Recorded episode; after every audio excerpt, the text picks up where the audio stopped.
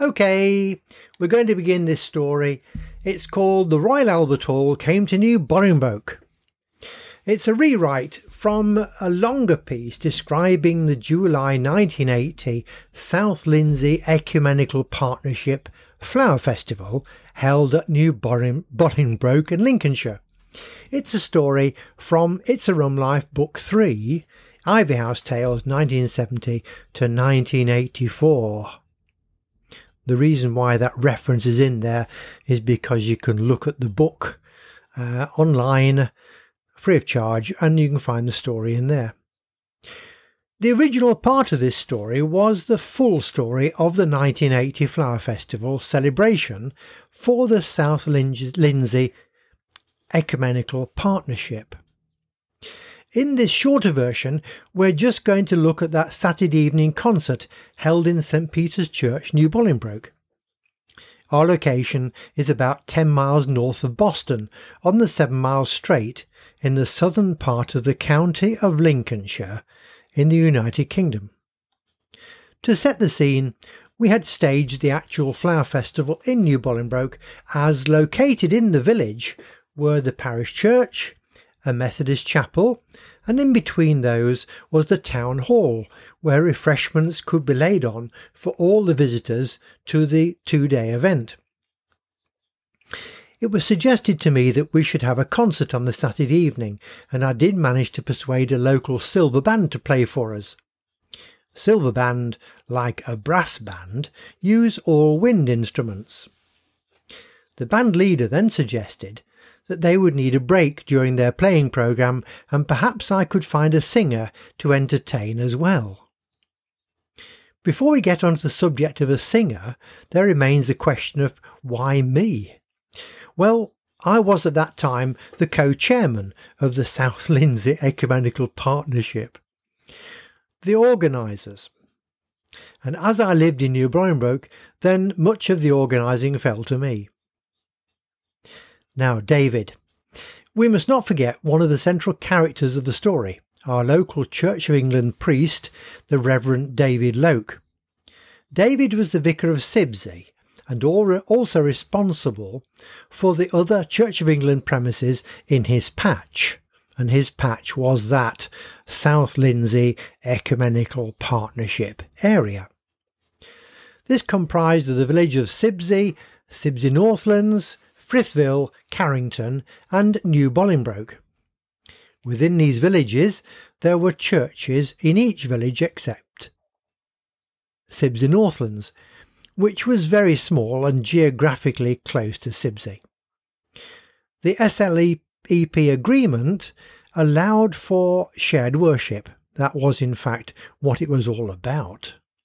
So David was licensed to preach in any of the Methodist chapels in the group, and the Methodist minister, who was based in Boston, could also preach in any of the Church of England churches in the group.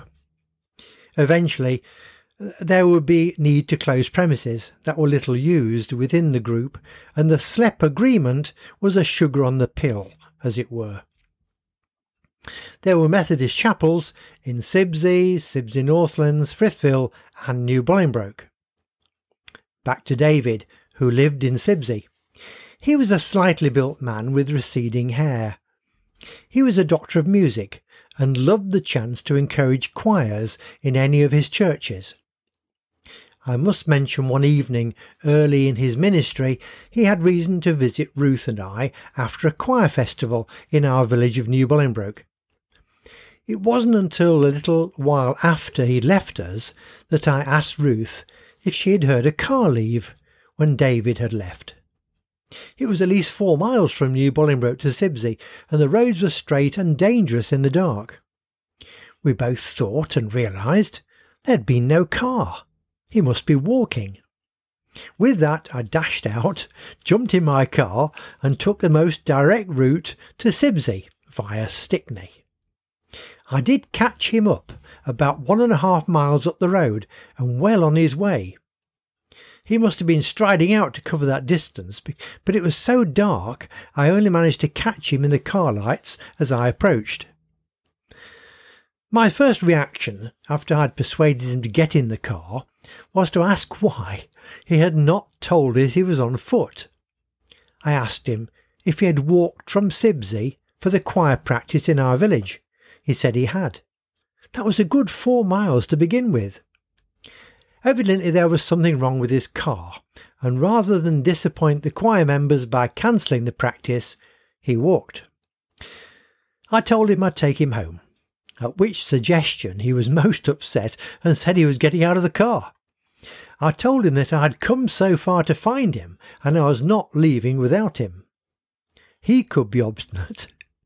He was also capable of taking one by surprise. But before that, let us finish that journey.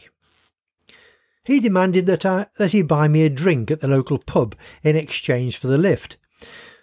So we did stop at a pub called the Star Inn, between Stickney and Sibsey, and we sampled the local Bateman's Ale. We became good friends over the years, and because he had arthritis in his hands, he asked me to help him with the meetings of the sponsoring body for Ecumenical Partnership for the Diocese of Lincoln. I became his assistant secretary and did all the minutes, and through this august body I was appointed to be the official Anglican representative to this body for the Diocese of Lincoln. Following this, I was appointed as the Church of England representative on the governing body of the William Lovell Church of England Secondary School at Stickney. This is our local secondary school. I eventually became chairman of the governors of that school, but that is another longer and more complicated story. He took me by surprise. One of the surprises he sprung on me was one Sunday morning. It was the Sunday of a service in our church at New Bolingbroke. The different churches took it in turns, as David could not be at each church every Sunday. He phoned me at about 10:20 in the morning and asked me to begin the service, as he would be delayed. I'd never taken a church service before. I was used to public speaking in my previous job with Firestone, but this was something different. He gave me a couple of hymns and the Bible readings for the day, and said he'd be as long as soon as he could. Ruth and I left for the church a little ahead of everyone else. We primed Ula at the organ for the music for the service and hoped for the best. The church does have church wardens, and I was not one of these. One of them did not mind my taking charge, especially after explaining about David's phone call. The other one looked at me very old-fashioned, as they say, but that can't be helped. David did come eventually, perhaps 10 minutes after he should have. You see, in a Church of England service, well, I suppose the same applies to any Christian church service. If it is to be a service with communion, then an ordained priest has to perform the necessary rites to prepare the communion. I could only go so far with conducting the service, and then came up against a brick wall, as it were. The other church warden was smirking when he saw my dilemma, but we covered it by asking Ula to play us another hymn. Something rousing that we all knew, to keep our, or rather my, spirits up, hoping David would walk in at the door any moment. And he did. So you can see that from the beginning, as our local Church of England priest, our friendship grew.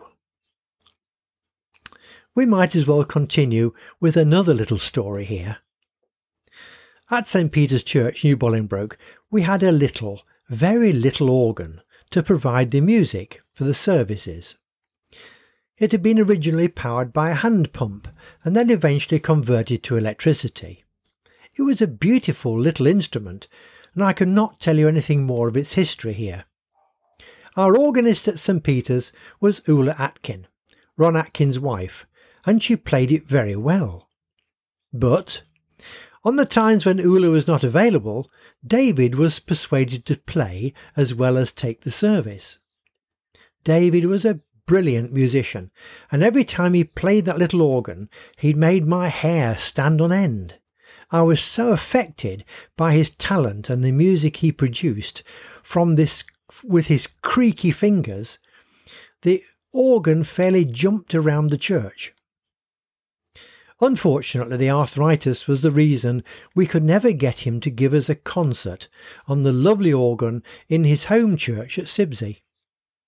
He used to tell me that his fingers would just not stand the extended playing that would be needed for a recital. So I was very loath to initially ask for his help with the music for the flower festival. Before we leave David, though, sufficient to say that I do not think his time at Sibsey was altogether happy for David Loake. I think he was largely misunderstood, but I always found him very good company. Sibsey was his last parish, and unfortunately he died only a few short years after beginning his retirement in the county of Bedford. Back to our story. So far, we have a band for the Saturday evening concert and the suggestion of a singer. My office at this time was in Horncastle, and I had a secretary, a smashing girl called Heather Burt. Her husband worked on a local farm, and they lived just out of the town in a farm cottage. I mentioned this concert to Heather, who mentioned to me that she used to sing as a mezzo-soprano. "Wow!" I exclaimed. "Would you have a go for our concert? It'd have to be voluntary, and it's Saturday week, that is about 10 days away." She told me the only piece she knew sufficiently well was The Trout by Schubert, but she said she'd do it, but we needed a pianist. For the next few days I telephoned every local school that had a music department. I asked the teachers if they would play The Trout at our concert. Nobody would do it. Excuses range from too difficult, not sufficient time to practice, won't play without money, and many more. You name it, I got every excuse. So by Monday, before the Saturday concert, I was a bit desperate. I telephoned David and explained the situation, the whole story. David replied quite nonchalantly that if I had asked him to play anything else by Schubert, he might have a problem, but The Trout he knew by heart. I forgot to mention to David that there would not be a concert grand piano provided, just our family upright that I had bought at the grand charity auction on the village green some 7 years before for our daughter Helen to use for her music practice. It was in tune, but had to be transported to the church and trundled here and there beforehand. I did leave the piano move as long as possible to allow Heather and David to get together for a practice, but it never happened. Despite our hunting high and low for sheet music for The Trout for piano, I could never locate any. I suppose here, as we are now in 2022, with the internet and computers, it would take just a few moments. But back in 1980, 42 years ago, things were just a bit more rustic. We moved the piano across the road, up the road and into the church on the Saturday morning. I found a truck of some sort, at least it did not have to use its own little wheels. Heather and David both managed to make it for the event, David in his usual clerical suit and dog collar. Heather stood beside him in a long, elegant, off-the-shoulder style evening gown with low neckline, and with her long blonde hair she looked a knockout. She was a well-built girl and fairly tall too. The difference in looks between the two of them could not have been much greater, and I'm sure the audience did not know what to expect. Some of them knew I had been having problems putting the evening together. Many of the 70 or so in attendance were wearing smart evening clothes. They had all paid extra for their tickets. The church was full. The band was behind us towards the eastern end of the church, and I had the piano with David and Heather to the right-hand side of the choir. I announced the couple who were to perform without mentioning that neither of them had ever seen each other before. Never mind not having the chance to practice the piece together before the performance. I dare not mention that neither the pianist nor the mezzo-soprano singer had any sheet music to follow either. They were both confident and enthusiastic. With a glance at each other, off they went. David's beautiful playing of that most difficult of piano pieces, accompanied by Heather, who had a lovely commanding voice, was simply magnificent. David was note perfect. The piece went on for perhaps 4 minutes, and he finished with that memorable, very twiddly, complicated, beautiful music, which is The Trout. I was enthralled, as were the rest of the audience. I've mentioned this in the full story and simply cannot express the feeling of the audience at the close.